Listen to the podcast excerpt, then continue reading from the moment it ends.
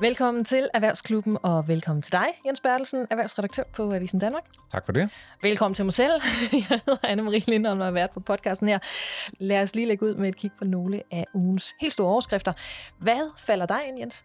Jamen, der er jo kommet mange regnskaber i den her uge, øh, og et af dem, man kunne lægge mærke til, det var fra, fra Nykredit, som øh, nu for første gang siger, at de står for 50 procent af realkreditlån i, i Danmark. Øh, så det er lidt af en milepæl, når man lægger Nykredit og, og så deres øh, datterselskab Totalkredit sammen. Øhm, så det er, det er en meget stærk øh, markedsaktør, vi har der, og det er så også blevet udfordret af, af Jyske Bank, som også er regnskabsaktuel i den her uge, øh, men hvor øh, regnskabet var, hvad det var. Det var fint, men det var faktisk mere spændende at tale om, at øh, Jyske Bank jo har bedt konkurrencemyndighederne om at undersøge, hvad det betyder, at Totalkredit har øh, aftaler med de banker, der, der sælger totalkreditlån, øh, som gør det meget svært, eller måske nærmere umuligt for for eksempel Jyske Bank og, og få deres øh, realkreditlån ud på hylderne i, i andre banker. Mm. Men øh, det kan vi jo vende tilbage til. Og det gør vi lige straks. Vi skal bare lige runde en, øh, en anden overskrift, som vi i øvrigt også kommer til at dykke ned i podcasten her. Øh, vi dykker ned i noget privatøkonomi, øh, fordi dem har der faktisk været nogle stykker i den her uge, men den, der har været for mig at se værd at bide mærke i, øh, det var, at der tirsdag den 16. august blev sat elprisrekord. Det gjorde der igen onsdag, og noget tyder på her torsdag, så bliver der sat endnu en rekord i elpriserne. Hvorfor bliver der det? Jamen altså, nu spørger du mere til, hvorfor det er den, den store øh, privatøkonomiske overskrift. Jeg synes, det vedrører jo bare os, os alle sammen. Ja. Når man følger lidt med i sit elforbrug, så har det været dyrt i mange måneder nu, og nu ser vi så en ny uh, top, og hvor det nærmest er umuligt at finde et godt tidspunkt på, på døgnet og starte uh, vaskemaskinen eller, eller tørretompleren. Uh, og hjemme hos os der er det kun håndklæderne, der kommer en tur i, i tompleren nu, så står jeg og hænger resten op på, på tørresnoren. okay. Men det orker jeg jo ikke at gøre til vinter, selvom priserne jo bare ser ud til at, at blive, med, blive ved med at være høje. Men hvad med alle dem, der har købt sig en elbil? Og blandt alle dem er der jo også dig. Altså der er priserne, der, der, der er vel også noget i forhold til, til de afregninger? Ja, det gør smilet lidt anstrengt jo, fordi tidligere var det jo oplagt at, at lade sin bil op om natten, hvor priserne var lave, og, og bilen jo alligevel holdt i, i carporten. Men lige nu er der ikke rigtige tidspunkter på døgnet, hvor det, hvor det er billigt. Øh, så jeg tror stadigvæk, at det er billigere at tanke el, end at tanke benzin på, på bilen. Men, øh, men tricket er selvfølgelig øh, lige nu, i hvert fald hvis man har et tilstrækkeligt stort kørselsbehov, at man skal have den her abonnementsaftale, hvor man betaler en fast pris hver mm. måned for, for strøm til, til elbilen. Så betyder det knap så meget, at dagspriserne de, de ligger så højt. Jeg må også skuffe dig. Nu øh, ved jeg jo selvfølgelig ikke, hvad for et abonnement du har, for jeg har lige set, inden vi gik i studiet, en øh, overskrift på TV2, hvor der står, at det nu er dyrere at tanke elbil, end det er at tanke benzin. Nå, Men selvfølgelig ikke for dem, der har abonnementet, som vil være meget fordelagtigt. Lad os komme i gang med dagens store emner, og øh, vi lægger ud med elpriserne, der har sat en masse nye rekorder i denne her uge. Krig, tørke og øh, vindstille vejr har presset de danske elpriser op, så vi i denne her uge har sat flere nye rekorder for elpriserne. Og det sukker vi jo over, men øh, det her det er faktisk ingenting sammenlignet med andre steder i Europa. Lad os lige dykke lidt ned i den historie, og det gør vi sammen med dig, Jim Wilson, der er seniorøkonom hos Energinet. Hej. Hej. Hvordan vil du beskrive situationen på det her elprismarked lige nu? Jamen, jeg vil beskrive den som ekstrem. Øh, de priser, vi, vi ser lige nu, det har vi jo øh, aldrig tidligere set, øh, og det er ligesom du selv nævner her, et øget noget mod hvad vi ser i, i resten af Europa, og primært i vores baltiske nabolande, mm. er det jo noget, noget helt andet. Ja, Altså nu ridsede jeg jo lige øh, nogle årsagerne op, men jeg vil egentlig også gerne høre dem fra dig. Altså den udløsende faktor i det her, hvad er det?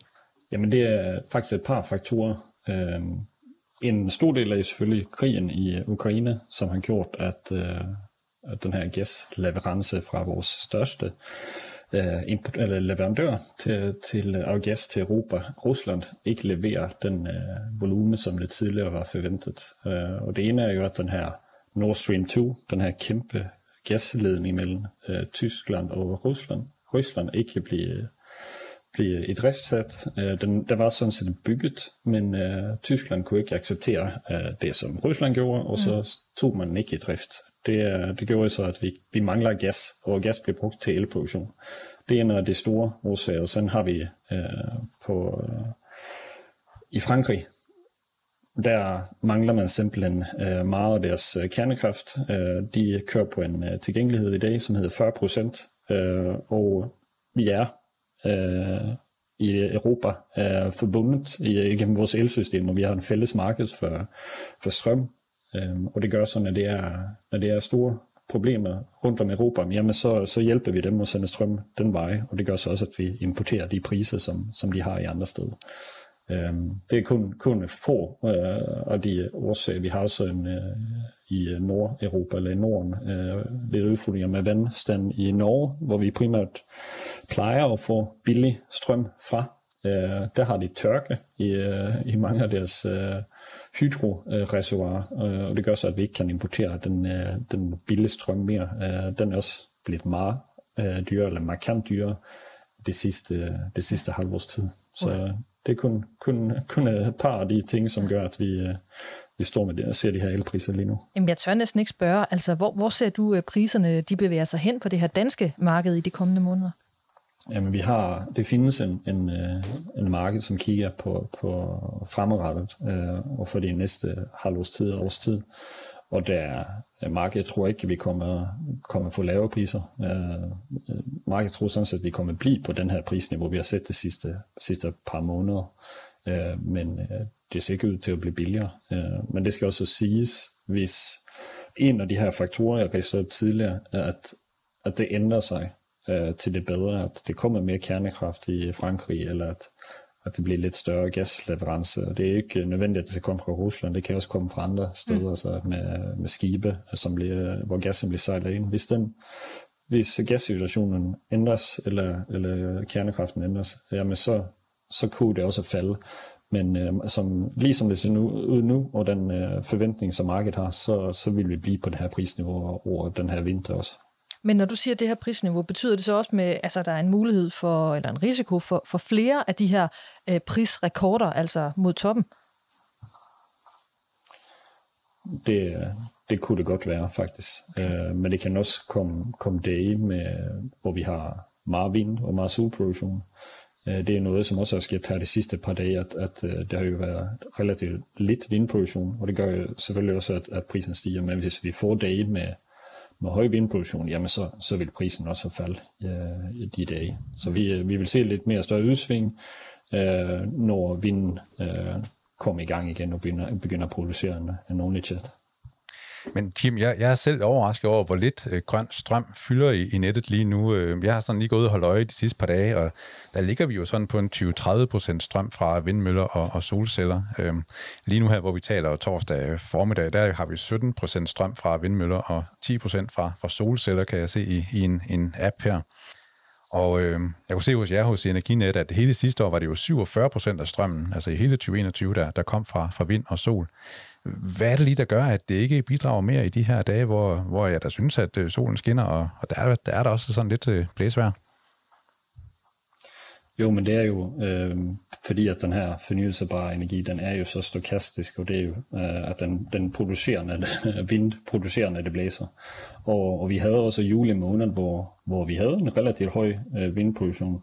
Øh, men her det sidste, sidste uges tid, med al den her al den varmebølge, vi har haft, så har det øh, så har vind øh, simpelthen ikke produceret nok til at presse priserne ned.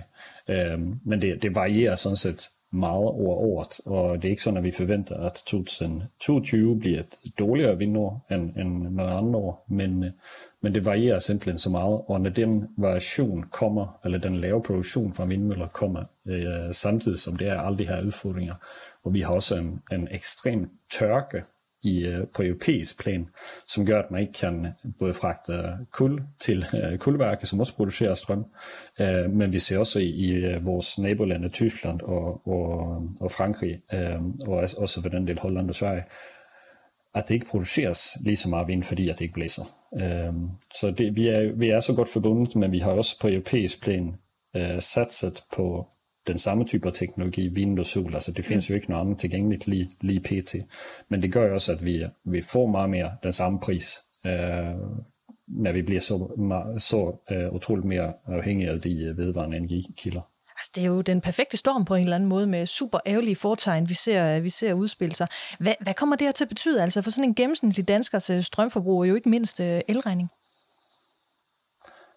Ja, elregningen, den er jo øh, gjort op af mange forskellige ting, skatter og afgifter, og det er jo lidt, lidt, lidt svært at sige på, på, på, for alles, på alles regning, hvad den kan gøre. Men tidligere, øh, for et par år siden, så opgjorde det jo Øh, den rå strømpris cirka 10-15% af elregningen. Øh, altså nu, nu, nu fylder den jo sådan set 40-45 eller nogle gange faktisk 50% af elregningen, så det kommer betyde en del, øh, og det kommer også betyde en, en, øh, i kroner og en hel, en hel del faktisk for, for dem, som bruger, bruger meget strøm. Nu, nu var du lige hvad hedder det, inde på nogle af de udfordringer, der er ude i resten af Europa. Og hvis vi, vi tyner lidt ind på det, fordi vi synes jo, det står strengt til herhjemme, men det er jo værre ude i resten af Europa. Altså, hvor slemt står, står det til der? Jamen, vi, vi havde jo, øh, vi har, som du selv har nævnt, har slået øh, rekorder her øh, mange dage i, i streg. Men øh, i Baltikum, øh, øh, og primært øh, Litauen, jamen der havde man i, øh, for et par dage siden en, øh, en pris, som hedder 29 kroner per kilowatt-time. Og det er jo fordi, at den, det baltiske lande, det er, de er ikke sådan super godt forbundet øh, til resten af Europa, som, som vi i Danmark er. Øh, vi kan jo trække på de andre lande de gange, hvor vi mangler strøm. Det kan det ikke i lige så høj grad derovre. Øh, og når de ikke har øh, produktion fra deres vindmøller, eller også øh, fra deres hydroanlæg, som de faktisk har derovre, jamen så, så står de simpelthen og mangler strøm, og, og der er de kraftværker, så, som skal levere den her strøm, ekstremt dyre, og det, bliver, det er der prisen bliver sat efter.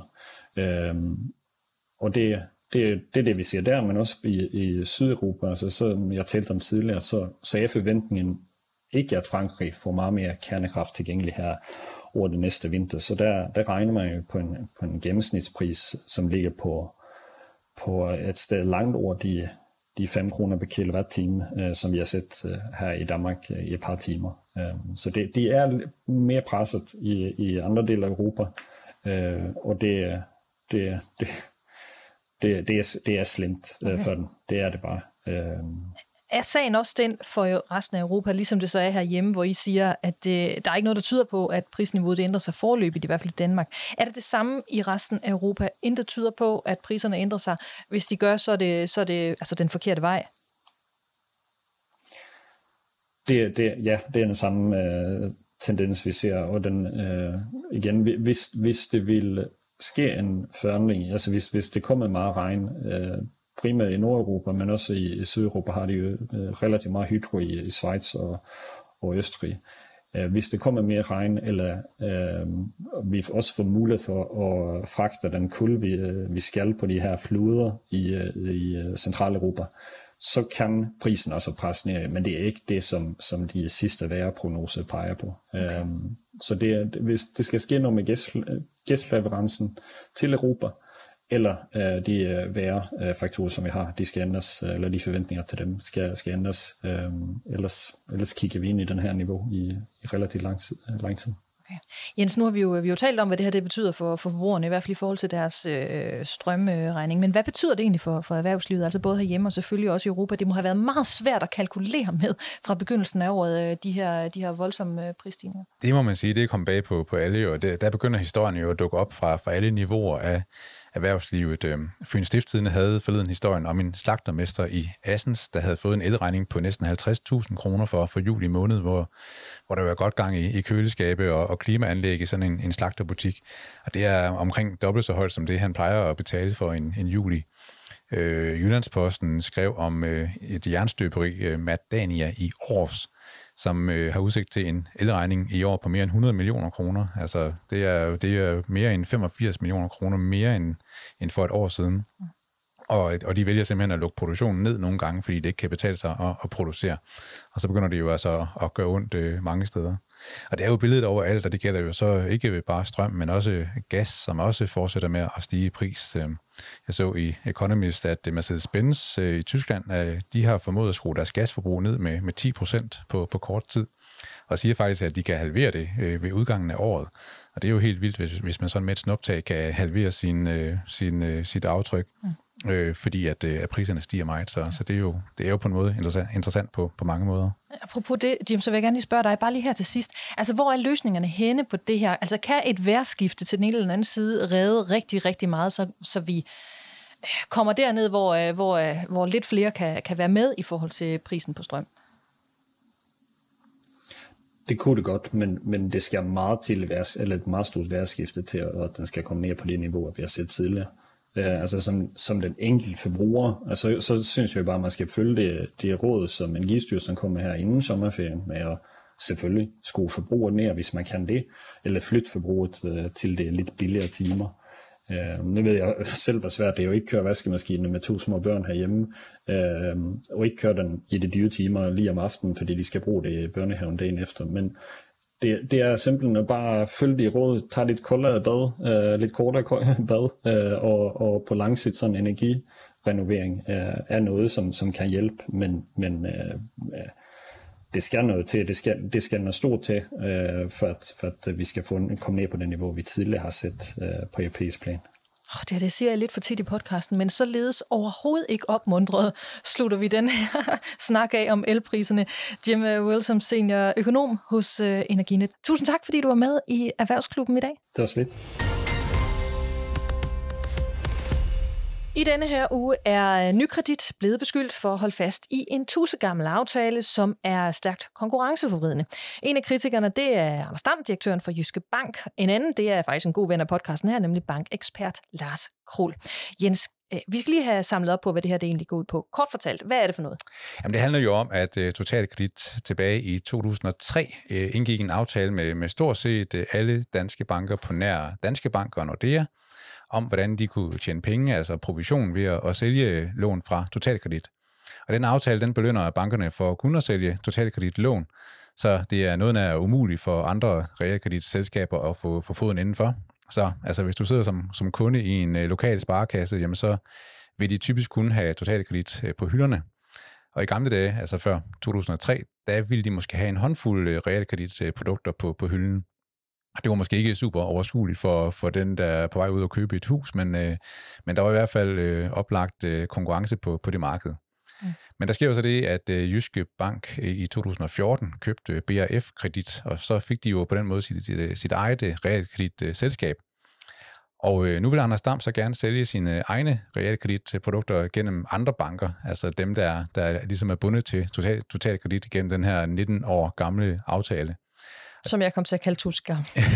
det er den jo sådan set, fordi sådan nogle aftaler løber sjældent så lang tid. Okay. Men, øh, men de her banker, altså han siger jo, at han har jo siddet over for, for et, et, et pengeinstitut, som sådan set var interesseret, men som endte med at, at, at takke nej, fordi de ikke ved, hvad der så sker med den her gode aftale, de har med uh, Total Kredit. Hvis du skal pege på noget, der kan være problematisk i den her aftale, hvad vil du så pege på? Jamen det ligner jo et problem, at uh, vi har jo rigtig mange banker i Danmark, så, så der er jo i hvert fald uh, konkurrence. Men vi har faktisk kun fire udbydere af realkreditlån. Danske Bank og Nordea har deres eget, øh, det har Jyske Bank så også nu. Øh, og så stort set resten, det er så Nykredit og, og deres selskab Total Kredit, der, der sidder på det.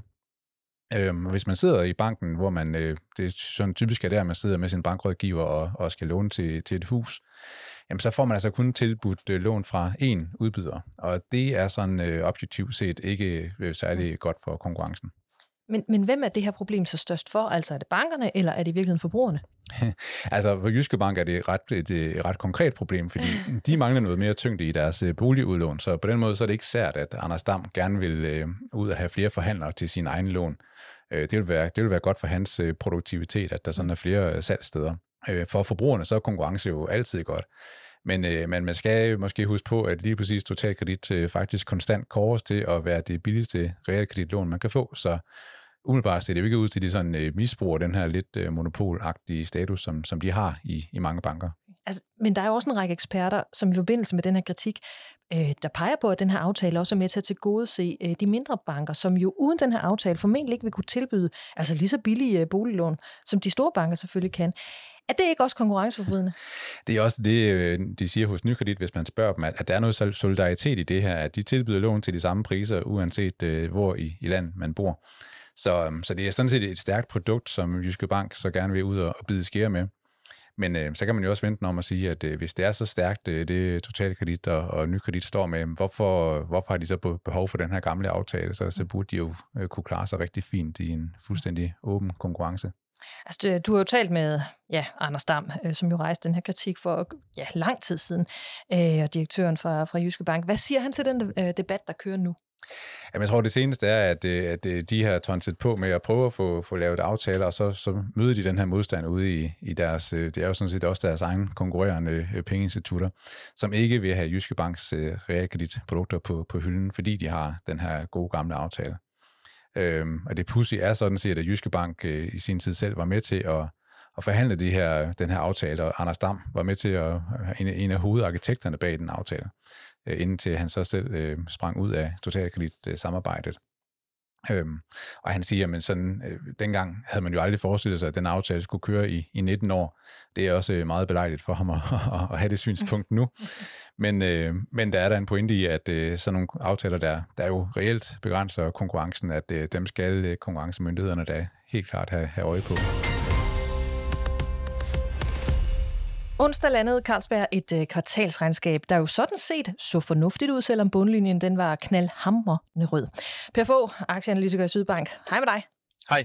Ja, vi har taget fat i dig igen, fordi du er vores faste mand, når vi taler Carlsberg. Øh, hvad siger, øh, eller hvad er overskrifterne for det her regnskab? Ja, det er et stærkt øh, regnskab, som, som Carlsberg kommer med øh, her fra anden kvartal. Øh, særligt godt løftet af, af en, en genåbning af bar og restauranter i, i Europa, øh, men også øh, en normalisering af, af, af omstændighederne efter covid-19 i flere øh, asiatiske lande har gjort, at Carlsberg faktisk kommer, kommer rigtig stærkt igennem, øh, igennem anden kvartal. De havde løftet sådan lidt af slået for, at, at det ville blive et stærkt regnskab, i og med, at de opjusterede øh, forventningerne til hele året, sådan næsten 14 dages tid før regnskabet, og, og, og der i det var der ligesom lagt lidt i kakkeloven til, at det her det skulle være et rigtig, første halvår, rigtig godt første halvår. Det må man også sige, at øh, det leverede de. Men bundlinjen, den er jo, som jeg lige øh, indledte med at sige, den er, den er, den er ufattelig rød. Hvordan, altså det, det, det hænger vel øh, jo unægteligt sammen med, med krigen i Ukraine. Kan du lige sætte på ord på, hvad, hvad, er det, det, hvad er det, der er på spil her? Jamen det skyldes jo lige netop, som du siger, øh, Ruslands invasion af, af Ukraine og dermed øh, Carlsbergs beslutning om at forlade øh, Rusland øh, som, som et marked for dem. Øh, og dermed har de taget en nedskrivning på de russiske aktiviteter på de her 9,5 milliard øh, kroner. Og det, det er noget, der, der sætter sig ret hårdt i, i bundlinjen, som du også siger. Uh, det er mere eller mindre sådan en, en teknisk øh, ting. Det har ikke noget at gøre med sådan deres likviditet, øh, og dermed sådan øh, den underliggende indtjening er stadigvæk øh, rigtig, rigtig sund i, i Carlsberg, så på den måde er det ikke noget, jeg sådan, øh, ser negativt på øh, et eller andet sted. Var det forventet, når man, mm. når man skal ud og sælge så, så stor en del af forretningen fra, som, som Carlsberg skulle, og i de omstændigheder, som de skal sælge det fra i. Øh, men, men der er ingen tvivl om, at at påvirkningen af Ruslands invasion i Ukraine, den, den, er, den er betydelig, også i andet kvartal. Øh, på trods af en invasion af Ukraine, så, så går volumen egentlig kun tilbage med, med, med, med 27 procent. Øh, og det synes jeg et eller andet sted er overraskende stærkt. Og man har jo også set, at at øh, de ukrainske øh, medarbejdere har opfordret Carlsberg til ligesom at, at genåbne alle tre bryggerier i landet, sådan at man har egentlig har kunnet nå en, en normaliseret produktion øh, øh, i landet, og det, det er noget før jeg havde regnet med, og, og vidner også noget om den øh, kampgejst, der er blandt øh, de, ukrainske folk, og, og ønsker om at tilbagevende til, til normal. Men, men Carlsberg, de er jo selv ude, øh, jeg, jeg synes, jeg så dem i, et, i går eftermiddags, altså ude at påpege, at der venter mørke skyer forude, sådan var overskriften vist i den artikel, jeg læste. Hvor alvorlige er de her mørke skyer? Det er noget, der, der kommer til at påvirke særlig hårdt her i anden kvartal. Egentlig synes jeg også lige så meget, det har noget at gøre med, at nogle af de medvind, som Carlsberg har haft i første halvår, de øh, udfases lidt i anden halvår. De her genåbninger af bare restauranter, som vi har set i, i både første og anden kvartal øh, her i år, det, det, det, det så vi også i tredje og fjerde kvartal sidste år, så, så sammenligningsgrundlagene i andet halvår bliver væsentligt sværere på det punkt øh, for Carlsberg. Mm. Så kommer vi også til at se, at øh, råvareprisstigninger og stigende energipriser får en større effekt her i andet halvår, fordi Carlsberg har en politik om, at de, øh, at de afdækker deres øh, omkostninger cirka et, øh, et år frem, så langt så meget af det, de i hvert fald kan. Øhm, så derfor går vi også nu ind i en periode, hvor de begynder at, at afløbe nogle af de her meget favorable afdækninger i forhold til energipriser og, og råvarepriser, og går ind i nogle mere, øh, hvad kan man sige, øh, højere priser i andet halvår, og dermed øh, bliver lønsomheden mere presset. Så vi skal ikke forvente øh, et lige så stærkt øh, andet halvår, som vi har set det første halvår, men til gengæld ligger det jo også lidt indbagt i uh, helårsforventningerne, for vi mm. så jo egentlig, at Carlsbergs indtjening steg næsten 32% organisk i første halvår, og de forventer altså kun 8 for hele året. Så, så der er indbagt i forventningerne, at, øh, at, at indtjeningen kommer under pres i, i andet halvår. Okay. En anden historie, der jo øh, fyldte i den her uge fra, fra Carlsberg, den fandt øh, jeg i, bør, øh, i børsen, hvor deres topchef, og jeg har ufattelig svært ved at gennemskue, hvordan hans navn det skal siges. Jens, har du et godt bud på det? Ses til hart er mit bud. Ja. Okay, nå, det var rigtigt. Okay. Den skulle jeg bare have kørt hjem fra start. Per, nå. hvad siger du? Ja, det jeg tror faktisk, det er lidt med kæs til hard. Ja. Men det, det, det, øh, jeg er heller ikke helt sikker, men det, det, øh, sådan har jeg øh, fornemt det. Okay, vi, øh, vi kører med K, øh, K-lyden i stedet for. Nå, men han har været ude at sætte, sætte ord på den her tid, altså den skrækkelige tid i virkeligheden, hvor Carlsberg var under hårdt pres for at trække sig ud af Rusland. Øh, og jeg kan jo ret tydeligt huske vores mange snak om Carlsberg og deres tavshed omkring øh, situationen i Rusland i, øh, i podcasten her. Nu får vi så endelig sat nogle ord på, hvad ledelsen i Carlsberg egentlig foretog sig på de indre linjer, øh, mens de var tavse udadtil. Jens, øhm, kan du ikke lige rise op, hvad det er, øh, Case til Hart her, han forklarer til børsen, at der foregik? Jo, altså det har jo været et kæmpe apparat, der har været i gang internt i, i Carlsberg. Øh, ledelsen udpegede ligesom 10 øh, hovedspor, de skulle have afdækket, inden de kunne træffe nogle beslutninger om, om Rusland. Øh, de har jo bryggerier derovre for, for 20 milliarder kroner og over 8.000 ansatte, så, så det er den danske virksomhed, der har sådan det stærkeste aftryk øh, i, i Rusland. Så altså, mens der var radio-tavshed øh, udadtil, så prøvede de så at få styr på altså, jura, især øh, markedsmuligheder, øh, hvad, hvad kunne de gøre? Øh, de skulle også forholde sig til deres øh, ledelse i, i, i Rusland, som, som blev indkaldt til, til møder med de russiske øh, myndigheder. Og det skulle man ikke tage let på, fordi øh, rygterne gik på, at øh, lokale direktører kunne få op til 20 års fængsel i, i Rusland, hvis de trådte, trådte forkert i forhold til, til det, myndighederne ville have. Okay. Og det tog altså fem uger for afdækket. Og øh, Kaste Hart runder jo sig med at sige, at, at da de så havde overblikket, jamen, så var det jo så øh, Carlsbergs øh, som værdisæt, de kiggede ind i, og så kunne de så træffe beslutningen, og det var altså at sætte den russiske forretning til, til salg. Mm. Og det er den så stadigvæk, fordi det er en stor, øh, kompleks virksomhed, og det er meget svære betingelser øh, lige nu at, at handle virksomheder i, i Rusland. Men øh, i gang, det, øh, det er de altså. Hvad, siger det her dig, øh, Per? Altså de her oplysninger, der er kommet frem i den her uge om, hvad der egentlig foregik på de indre linjer? Det, det bekræfter mig et eller andet sted meget godt i det, jeg havde forventet, der, der foregik inde bag, øh, inde bag murene i, i Carlsberg. Men, men et eller andet sted sætter det også ord på, på og, og ligesom udtrykker, at, at Carlsberg gjorde altså noget. De sad ikke bare på deres hænder, som, som nogen måske øh, troede, at, at Carlsberg gjorde i den her situation. Ikke? Øh, men, men et eller andet sted øh, er det jo et godt indblik i, hvor, hvor, hvor besværlig en, en beslutning det her var for Carlsberg, og det er ikke bare at, at trække plads af og sige, men selvfølgelig gør vi det, øh, for det, det er forretning simpelthen for stor til, og der var også for store risici forbundet med det i forhold til, til medarbejdere, investorer, rent juridisk. Øh, der er rigtig, rigtig mange ting, som, som det var nødvendigt at finde afklaring på, inden man bare kunne, gå ud og sige, at selvfølgelig trækker vi os ud af Rusland. Fordi det, det, det, det siger han jo også, at i forhold til deres moral og så videre, jamen, så, så var det selvfølgelig oplagt, at så skulle de trække sig ud. Der var mm. bare rigtig mange andre punkter, de var, nød, øh, var nødsaget til at finde ud af, om de rent faktisk kunne. Øh, og, og, og det lidt lykkedes jo så til sidst, og, og så, så træffede de jo et eller andet sted også den, den rigtige beslutning, som de jo også selv synes er den rigtige beslutning. Altså, jeg synes, det lyder jo barsk at læse det her med, hvordan øh, de var, øh, altså, jo, at der var risiko for, at, at Carlsberg kunne sætte nogle af deres russiske topfolks øh, liv i fare øh, i forbindelse med, med alt det her. Men det burde vi vel egentlig ikke være overrasket over, eller, eller hvad? Hvad siger du, Jens?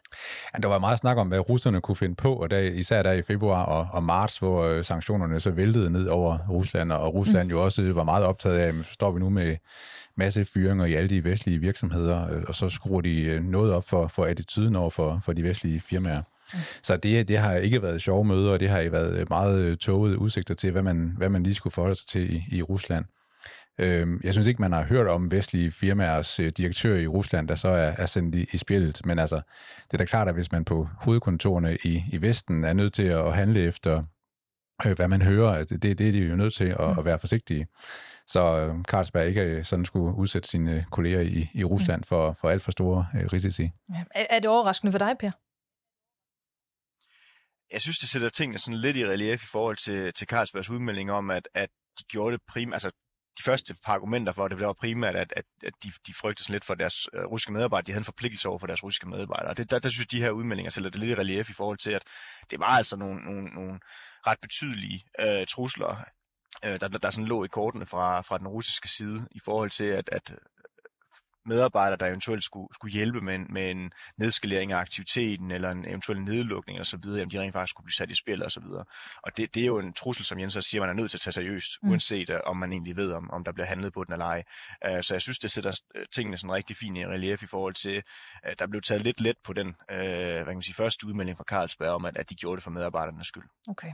Hvad, hvad vil du, uh, hvor vil du, uh, Per, mene, det her det så efterlader Carlsberg, altså deres image, som vi jo talte så meget om i forhold til krigen i Rusland, fordi de fleste jo stadigvæk, tænker jeg, forbinder dem med at være en af de danske virksomheder, som var øh, langsomme, som øh, blev fortællingen i hvert fald hurtigt, øh, altså til at trække sig ud af Rusland. Jamen, Ja, nu kan jeg igen uh, tale fra, fra mit, uh, mit synspunkt der. Ja. der. Der må jeg også sige, at ja, de var langsomme, men de var jo som sagt også nogle af dem, der havde allermest at tabe uh, ved at trække sig ud af Rusland, og, og nogle af dem, der havde øh, langt flest øh, forhold ligesom skulle forholde sig til, øh, inden man kunne træffe den her beslutning. Øh, så, så fra min stol af, øh, der giver det her mere kolorit, øh, men, men ændrer ikke så meget på, at, at, at jeg synes egentlig, at, at de gjorde det så hurtigt, som de kunne, og det er også det, de, de selv er ude at sige. Ikke? Men, men der er ingen tvivl om, at, at sådan, øh, folkedomstolen var ret hurtig til at sige, at det skulle de have gjort hurtigere. Og jeg tror, at det her det, det kan være med til ligesom at, at give sådan et rigtig godt indblik i, hvor, hvor, hvor svær den beslutning rent faktisk var at træffe. Ikke så meget selve beslutningen, men, men lige så meget at, at få alle øh, hvad man sige, øh, tråde trukket hen til, at det skal være den beslutning. Altså, så man også er sikker på, at rent juridisk og økonomisk og overfor investorer og hvad ved jeg, øh, har man øh, sit på de rene, inden man gør de her ting. Sådan er det at agere som en, en verdensomspændende øh, global virksomhed som Carlsberg, verdens tredje største bryggeri, ikke? Så, så de er nødt til også at forholde sig til mange andre ting end bare, øh, hvad, de, hvad de selv mener er rigtigt og forkert. Og så kan man jo sige, at de var langsomme, men timingen var jo, var jo så rigtig, fordi da de havde fået, fået samlet de her 10 øh, hovedspor og havde fået data på plads og kunne træffe beslutningen, det var jo en, en mand, da de meldte det ud, og det var jo lige inden, at øh, Ukraines øh, præsident Zelensky skulle holde tale til danskerne. Mm. Og man jo tænkte, at øh, nævner han Carlsberg, og for, øh, for, foreslår han en boykot af Carlsberg, hvad sker der? Mm. Og så nåede de lige at sige, okay, vi sælger i Rusland, og, øh, og der var ikke nogen øh, øh, kritik fra, fra Zelensky. Så det nåede de lige. Ja, vi, øh, vi holder jo øje med, hvordan øh, regnskabet det udvikler sig og ser frem til det næste, der, der, der er på vej. Og til den tid, PFO, så kan du regne med en, endnu en invitation her i Erhvervsklubben. Men for nu, så, øh, så tak fordi du var med igen i dag. Selv tak, det vil jeg glæde mig til. Onsdag landede nye tal fra boligsiden, som viser det, vi i virkeligheden har talt om længe, altså nu falder priserne på boligmarkedet. Men der er altså stadig for det første store regionale forskelle, og så er der oversøgte, øh, oversette nuancer, som vi har tænkt os at dykke ned i nu. Og det gør jeg sammen med Mira Li Nielsen, der er chefanalytiker og boligøkonom hos Nykredit. Hej Mira. Hej Anne-Marie. Hvad er det overordnet set, at de her tal de viser os? Jamen, øh, som du selv lige nævner, så viser de os det, som vi faktisk har gået og forventet et stykke tid, at øh, boligpriserne øh, så småt vil begynde at gøre noget andet, end vi har vendt os til, de har gjort i en årrække, nemlig at begynde at falde.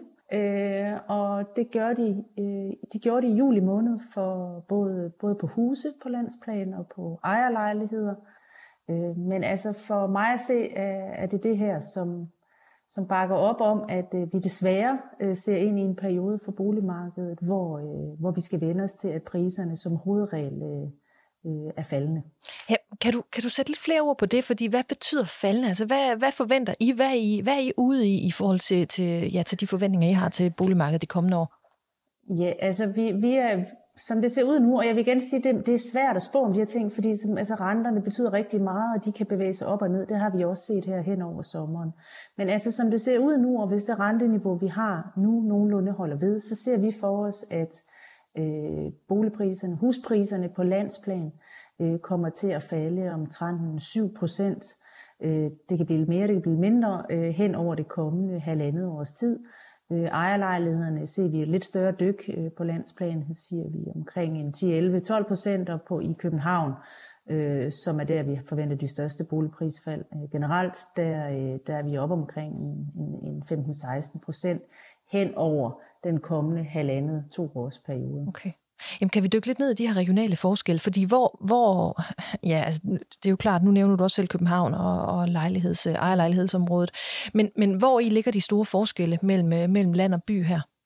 Jamen altså, de store forskelle, øh, jamen, dem, dem har vi jo set i mange år, men også under coronapandemien og den fremgang, der har været på boligmarkedet, der har den igen været allerkraftigst, og priserne sted allermest i, i omkring øh, hovedstadsområdet, til dels i omkring Aarhus og de andre sådan større provinsbyer, øh, altså byområder. Øhm, det vi også ser nu ske, øh, det er, at øh, boligmarkedet bremser kraftigst op. Handel, altså noget af det første, man sådan ser, det er, at handlerne begynder at falde. Det er også mest markant i handelsfaldet på huse omkring hovedstaden øh, og på ejerlejlighedsmarkedet generelt, men også igen primært i København. Mm.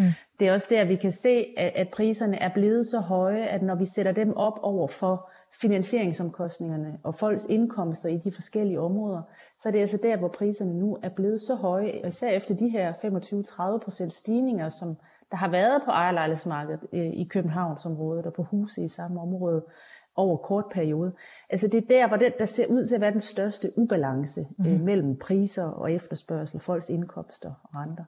Det er, også, det er også derfor, at det er ret forventeligt for, for mig, og nogen, der laver det samme som mig, at, at, øh, at det er der, vi vil sådan se markedet bremse kraftigst op, og der vi vil se de største boligprisfald. Men ingen går Fordi så... vender vi blikket over mod det fastlandet, ikke? Ja, jo. altså, så, så, så, så, så, har vi jo, så ser vi jo også, at, at der, øh, der har været stigende priser, og det har også været markant nogle steder, men det har stadig ikke kunne følge med øh, prisniveauet i Københavnsområdet. Øh, øh, selvom det er gået stærkt, kan sige, udgangspunktet har været anderledes i forhold til indkomsterne også. Så, så den der ubalance, som er meget, som ser meget, ret stor ud nu i de dyreste områder, den er ikke helt så, øh, så markant, sådan, øh, okay. hvis vi sådan ser lidt mere bredt ud i landet. Øh, og samtidig så er der altså også det her med, at indtil videre, så forventer man jo også, at dansk økonomi glider nogenlunde mildt igennem den her vækstpauseperiode, som, som rammer os, fordi væksten i, i verden og i Europa øh, er gået ned i gear, mm. og at det kun vil veksles til en, sådan en til 15.000 ekstra arbejdsløse. Det er også mange, men, men det er stadigvæk ikke nok til sådan at trække bunden ud af boligkøbernes øh, indkomst. Er der i det her, som vi taler om øh, i forhold til faldet i priserne, også indbygget øh, den udvikling, at en ting er, hvad boligerne bliver udbudt til, men, men den reelle salgspris, kan man, kan man, kan man sige noget om, om den forskel? Er den også stigende? Øhm, den, den, det, har, det har den været i en periode, fordi udbudspriserne stadig har ligget højt. Øh, men så begyndte afslagene jo, altså det er jo det, der sker, når så man salgspris, så begynder afslagene at vokse, og så nærmer de to sig hinanden igen. Øh, og nu kan vi jo så også se, at udbudspriserne, de har faktisk været faldende øh, også i juni måned. Så, så det kommer lidt før, at, at, at de nye sælgere, der skal på markedet, de er godt klar over, at, at der er noget, der har skiftet. Øh, hvorimod dem, der sådan måske har lagt sat til salg for et stykke tid siden, de har givet den et ordentligt skub op mm-hmm. på prisen, og så, og så gradvist så piller de den ned, eller må acceptere et uh, større afslag. Øh, men vi kan både se udbudspriser og salgspriser øh, bevæge sig nedad endnu. Altså vi taler jo tit om det her med, om det er købers marked eller sælgers marked, hvor det jo øh, i den grad har været sælgers marked. Er vi overgået til købers marked nu? Mm, det er sjovt. Det, det elsker journalister at ja. spørge om. Øhm, øh, det, og, det, og det er jo nok, fordi det er noget, der folk går op i. Øh, hvad hedder det? Altså, jeg synes, det er svært at sætte en skillelinje og sige, nu er det købersmarked, nu er det sælgersmarked. Men jeg tror, vi alle sammen godt... Altså, det, er jo, det er jo helt naturligt, at det er blevet øh, mere et købersmarked af mange forskellige årsager. Øh, men især det her med, at man har fået øh, flere valgmuligheder. Udbuddet er jo øget ret markant på huse, eller sådan historisk set stadig i den lave ende. Ser på ejerlejligheder er det sådan begyndt at se, se højt ud nogle steder. Og det gør jo, at der er mere at vælge imellem. Så modsat for et års tid siden, når man skulle ud og kigge på hus, i et område, man måske har udset sig, hvor der måske var et eller to huse øh, overhovedet til salg, så vil der nu være flere muligheder rigtig mange steder. Okay. Så det er blevet mere et købersmarked. Og sælgerne ved jo også godt, at skal de have solgt nu, så skal de være lidt mere medgørlige, fordi ja. der står ikke nødvendigvis en køber lige, lige bag den, de de snakker med nu. Altså, du, øh, du slog jo fast lige til at begynde med, at det er mega svært at spå om, hvad der kommer til at ske på det her marked, fordi der er jo øh, hele udviklingen med, med, med renterne. Men tør du alligevel spå om, altså, hvor, hvor ser I dem, dem gå hen? Fordi jeg hørte dig sige, jamen hvis det fortsætter som nu, men er det også det, der er mest øh, realistisk? Er det det niveau, det niveau vi har nu på? Eller vi forbliver på, undskyld? Øh, ja, ja, det er det. Øh, men også, at de største rentestigninger, i hvert fald de lange renter, sådan, øh, de, er, de er forbi de har fundet sted for nu. Øh, vi så hen over sommeren, så begyndte de lange renter at, at dykke igen, og det gjorde at, at øh, mange åndede lettet op og sagde, det var måske bare kortvarigt det her, men, men det er det sådan, det er det ikke. Øh, og vi kan se, at der er stadig høj inflation mange steder i, i verden. Øhm, amerikansk økonomi har også stadigvæk høj fart på, og det er noget af det, der sådan afgør, hvor meget renterne, især de lange renter, kommer op. Øhm, men, men altså, jeg tror, eller vi forventer, at de største rentestigninger har fundet sted, men at lige nu øh, hedder renten på det 30-årige fastforrentet lån med afdrag 3,5. Det gjorde den i hvert fald i går. øh, og det svinger lidt mellem 3,5 og 4 som den pålydende rente. Okay. Øh, og, og det er nok også det niveau, vi vil være i, men, men med en lille pil op, øh, når vi ser fremover det kommende års tid. Okay. Apropos de der tal, der kom i går fra boligsiden i hvert fald, der gemte der sig vel en lille overraskelse. Gjorde der ikke det altså på sommerhusområdet, øh, hvor priserne ser ud til at være uforandret? Hvad, altså, hvordan hænger det sammen med resten af markedet? Mm, ja, altså sommerhusmarkedet, det driller, det driller os i, i hvad hedder sådan noget, spor, hvad hedder sådan noget, krystalkugle okay. Så læste en krystalkugle i de her år. Øhm, og det gør det sådan set stadigvæk. Og det gør, det, men det, det er også interessant at finde ud af, hvad der sker, fordi normalt, øh, når noget ændrer sig, noget bliver, øh, utrygt, og danskerne er usikre om den økonomiske situation, så siger man nej tak til sommerhus, og mange vil sådan også, øh, så, så det vil betyde, at priserne trykkes ned. Det, sker, det er ikke sket, øh, øh, og sommerhuspriserne øh, var uændret i juli, øh, og, og, og en af årsagerne skal nok findes i, at Øh, fordi selvom handlerne er faldet rigtig meget øh, det seneste års tid, så hvad hedder det, så er udbuddet af sommerhus til salg meget, meget lavt stadig. Mm. Og det betyder, tror jeg, at mange af dem, som, som vil sælge deres sommerhus nu, det er ofte nogen, der ikke er tvunget til det. De sætter til salg for at se, om, nå ja, altså kan det bæres, så, så gør vi det, og ellers så beholder vi det måske. Så de er nok ikke så medgørlige i sådan en, øh, i sådan en forhandlingssituation. Okay. Øhm, og, og det tror jeg gør, at det gør, det gør det svært for køberne. Øhm, fordi igen, der er mange, der sådan har mærket, at mærker dagligdagen, at det er blevet dyrere og så videre. Men, men der er også mange nu, som, som stadig har deres løn og oplever lønstigninger, og måske stadig har fint og kan tjene på at udleje sommerhuset. Altså som, som på den måde øh, ikke økonomisk øh, ser det som så stor en byrde at have det. Øh, men havde håbet på at kunne sælge det til en meget høj pris. Og altså, når køberne kommer og beder om store afslag, så er det ikke sikkert, de er så, så medgørlige, som man vil være, hvis det er et helårshus. Eller man gerne vil have solgt, fordi familien gerne vil videre. Øh, man vil gerne have solgt, fordi så kan vi få lov at købe et nyt hus. Øh, så for nu, der, er nok mere villige til at acceptere et prisnedslag. Så for nu der bliver hånden altså holdt under øh, det her sommerhusområde. Det er der umiddelbart heller ikke nogen tegn på, at det lige ændrer sig, lige, øh, lige, øh, lige til næste måned eller næste måned igen.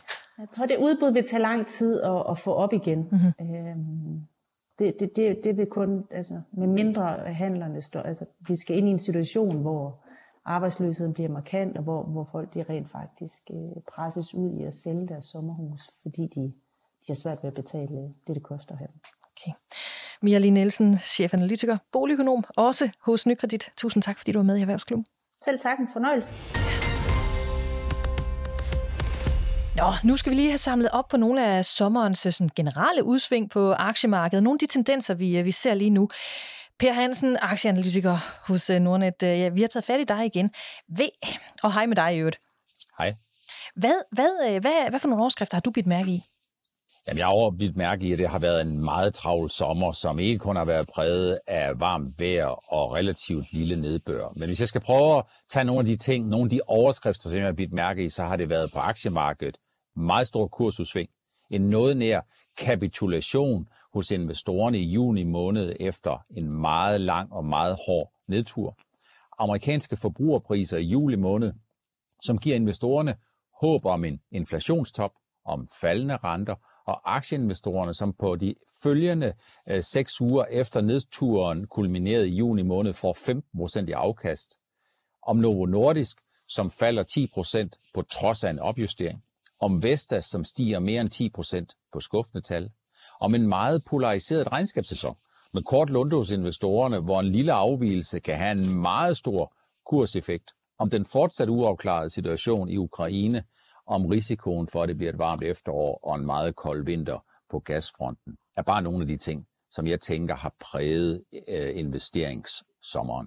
Altså, vi taler jo tit om det her med aktiemarkedet. Det er jo et herligt sted at være, netop fordi, at der tit sker de her lidt uforudsete ting. Men er det her alligevel sådan lidt over grænsen i forhold til, eller er det, er det så tilpas atypisk for aktiemarkedet, Per, at du stusser over det? Jeg ved ikke, om det er over grænsen. Altså, aktiemarkedet er jo et sted, hvor der er masser af liv og masser af puls hele tiden. Men hvis du spørger mig, om jeg synes, at den her sommer har været ekstraordinært koncentreret med hensyn til nyheder, så må man sige, der vil svaret være klart ja. Tør jeg så spørge, hvad resten af året det byder på? Jamen resten af året, det byder formentlig på et varmt efterår økonomisk, og måske en kold vinter. Gaspriserne er ukomfortabelt høje, så mens vi sidder og kigger lidt på, øh, og tager bestik af, at når vi kører hen til tankstationen, jamen så er oliepriserne, de er jo faldet noget, og det giver lavere standardpriser for os forbrugere. Jamen så er det nok et andet sted, hvor udfordringerne er store på energiområdet, og det er jo på gaspriserne. Gaspriserne er meget øh, høje, og det er formentlig gaspriserne, som kommer til øh, og sætte dagsordenen for, hvor kold vinteren den bliver økonomisk set. Og så samtidig, jamen, så er vi jo i den situation, at økonomierne de bevæger sig sådan lidt ligesom i en amerikansk actionfilm med en håndbremsevinding. Det er jo forbrugerne, som på trods af høje priser faktisk øh, har rigtig godt fat i kreditkortene og gang i forbruget. Og det skyldes jo ikke, at de er meget imponeret over de stigende priser, men det skyldes, at årsagen til, at der er godt gang i forbrugsaktiviteten, det er jo den meget høje beskæftigelse, som jo ikke kun er et dansk fænomen, men det er et globalt fænomen, og det er også et europæisk fænomen. Og samtidig med, at forbrugerne de svinger kreditkortene, jamen så har vi jo centralbankerne, som får bilen ligesom i, ligesom i actionfilmen til at spinde, fordi mens øh, forbrugerne de trykker øh, speederen fuldstændig i bund, jamen så hæver centralbankerne jo renten, og det giver en håndbremsevending, det får bilen til at spinde. Men Per, hvordan kan I se det på, altså hos Nordnet, øh, på, på jeres, øh, sådan de her private investorers øh, adfærd, når øh, markederne går op og ned? Altså, sidder de stille på hænderne? Bliver de opmuntret, når kurserne så stiger, eller, eller er de sådan et skræmt i, skræmt i år? Altså et 20% nedtur, som vi fik i til og med juni måned, det er ikke noget, som investorerne de synes særlig godt om. Hvis det havde været på Facebook eller på øh, sociale medier, så giver det ikke mange likes. Så vi kan direkte aflæse, at når kurserne de går meget ned, øh, og de gør det i en meget lang periode, så har det en effekt på øh, investorernes lyst til at investere, og det har en effekt på investorernes lyst til at spare op øh, og købe og sælge aktier. Når så det, vi får en lidt bedring i situationen igen, så er det sådan lidt ligesom med vejret. Når solen den begynder at skinne, så er der rigtig mange, der vil udenfor ligesom at se, de vil gerne have en del i, den her, i det her solskin, de vil gerne ud i det dejlige vejr. Og sådan er det også lidt med aktier. Når kurserne de stiger, så stiger lysten. Den så stiger lysten til at købe og sælge aktier, stiger lysten til langsigtet at spare op. Og det er jo sådan, at det ikke nødvendigvis sådan, at aktier og økonomien og forudsætninger for virksomhedsindtjening, som bevæger sig en til en, der er over lange perioder, så er investorerne, altså de er lidt, lidt ligesom, hvis man var til 110 meter hækkeløb, eller man var til 100 meter løb øh, ved atletik i Europamesterskaberne, jamen så har investorerne for vane at 20 starte. Tør du give et, øh, et bud på, altså hvad det gennemsnitlige afkast øh, for, for det her år, det, det ender på? Jeg tror, det bliver øh, øh, lidt lavere end der, hvor vi er nu. Det vil sige, jeg tror, at året det slutter øh, med et negativt afkast, øh, som er en lille smule ringere end det, vi har øh, nu, men som er dramatisk bedre end den situation, vi havde i juni. Og det er jo ikke, fordi jeg forsøger at valge, valge fanden på væggen, men det er mere et udtryk for, at udfordringerne er sådan set de samme, som investorerne de tog bestik af for to-tre måneder siden. Det nye det er, at det ikke længere er nogen nyhed. Gaspriserne er høje, de forbliver høje. Øh, selvom oliepriserne er faldet, så forbliver de stadigvæk relativt høje. Og der er altså en fuldstændig uafklaret situation desværre i Rusland og Ukraine. Så de forhold, som investorerne de reagerede på for tre måneder siden, der kan man sige, aktierne de er steget igen, men situationen, de underliggende faktorer, de er stadigvæk desværre uforløst. Så jeg tror på, at 2022 det går hen og bliver et, øh, et ret ringe øh, investeringsår. Det bliver et meget polariseret år, hvor forskellen mellem dem, der har leveret, øh, og dem, som ikke har leveret, den er historisk noget større end gennemsnittet. Altså her for ikke så lang tid siden, der havde vi Mira Nielsen, der er boligøkonom med i, øh, med i podcasten, og jeg kom til at stille hende sådan et rigtig journalist-spørgsmål. Det kommenterede hun på, fordi det er sådan et af de der, som vi altid stiller. Sådan et øh, serverer jeg nu for dig også, apropos det du, det, du siger her. Top og bund, som du ser det øh, for 2022, hvem eller ja, ja hvem, hvilke selskaber er det, eller bliver det? Ja, hvis man bare skal tage udgangspunkt, øh, samtidig hvis man skal øh, vide lidt om fremtiden, så skal man jo tage udgangspunkt i nutiden og fortiden. Og hvis man skal se, hvem der er kommet bedst ud af anden kvartal, øh, af de danske, største danske selskaber, så må man sige, Carlsberg ISS, øh, de ligger i toppen. Carlsberg leverer ret godt. De er gode til at tilpasse deres forretningsomfang i usikre tider. De er gode til at være en lille smule foran de økonomiske realiteter. ISS er kommet godt efter det. De har ikke øh, er ikke blevet ramt af, at stigende priser lige pludselig gør, at deres omkostninger stiger, uden de kan overvælde det på kunderne. Det ser ud som om, at ledelsen har fået styr på tingene. I den knap så interessante del, i bundformationen, der må man sige, Ambu, de har cementeret sig i bunden, de har lavet otte nedjusteringer i træk. Det kan jo ikke fremkalde nogen særlig store jubelscener hos investorerne. Netcompany har leveret et virkelig, virkelig ringe øh, kvartalsregnskab, som skaber tvivl om, hvorvidt den her fravær i form af post-covid-19 sygdom, om den er mere strukturel, om der er udfordringer med hensyn til arbejdsklimaet, eller om det bare er sådan, at, at øh, medarbejderne de har øh, haft et forhøjet øh, sygefravær her i anden kvartal. Og så må man også desværre sige, at Danske Bank, de igen lægger sig i bunden. De er øh, den ringest performende af de store banker i hele Skandinavien. Det ser ud som om, at det er lidt svært for Danske Bank at komme ud af den. Så i, i toppen, Carlsberg ISS får de højeste karakterer hos mig, og bundkarakteren 0, hvis det havde været sådan efter den nye skala. Der har vi altså Danske Bank, Netcompany og Ambo. Per Hansen, aktieanalytiker hos Nordnet. Tusind tak, fordi du øh, endnu en gang var med i Erhvervsklubben. Velbekomme og tak, fordi jeg får lov til at være med. Det her det var alt, hvad vi havde valgt at tage med i Erhvervsklubben i denne her uge. Jens øh, Bertelsen, erhvervsredaktør på Avisen Danmark. Tusind tak for i dag. Selv tak. Til dig, der lytter med, vi høres ved igen om en uge.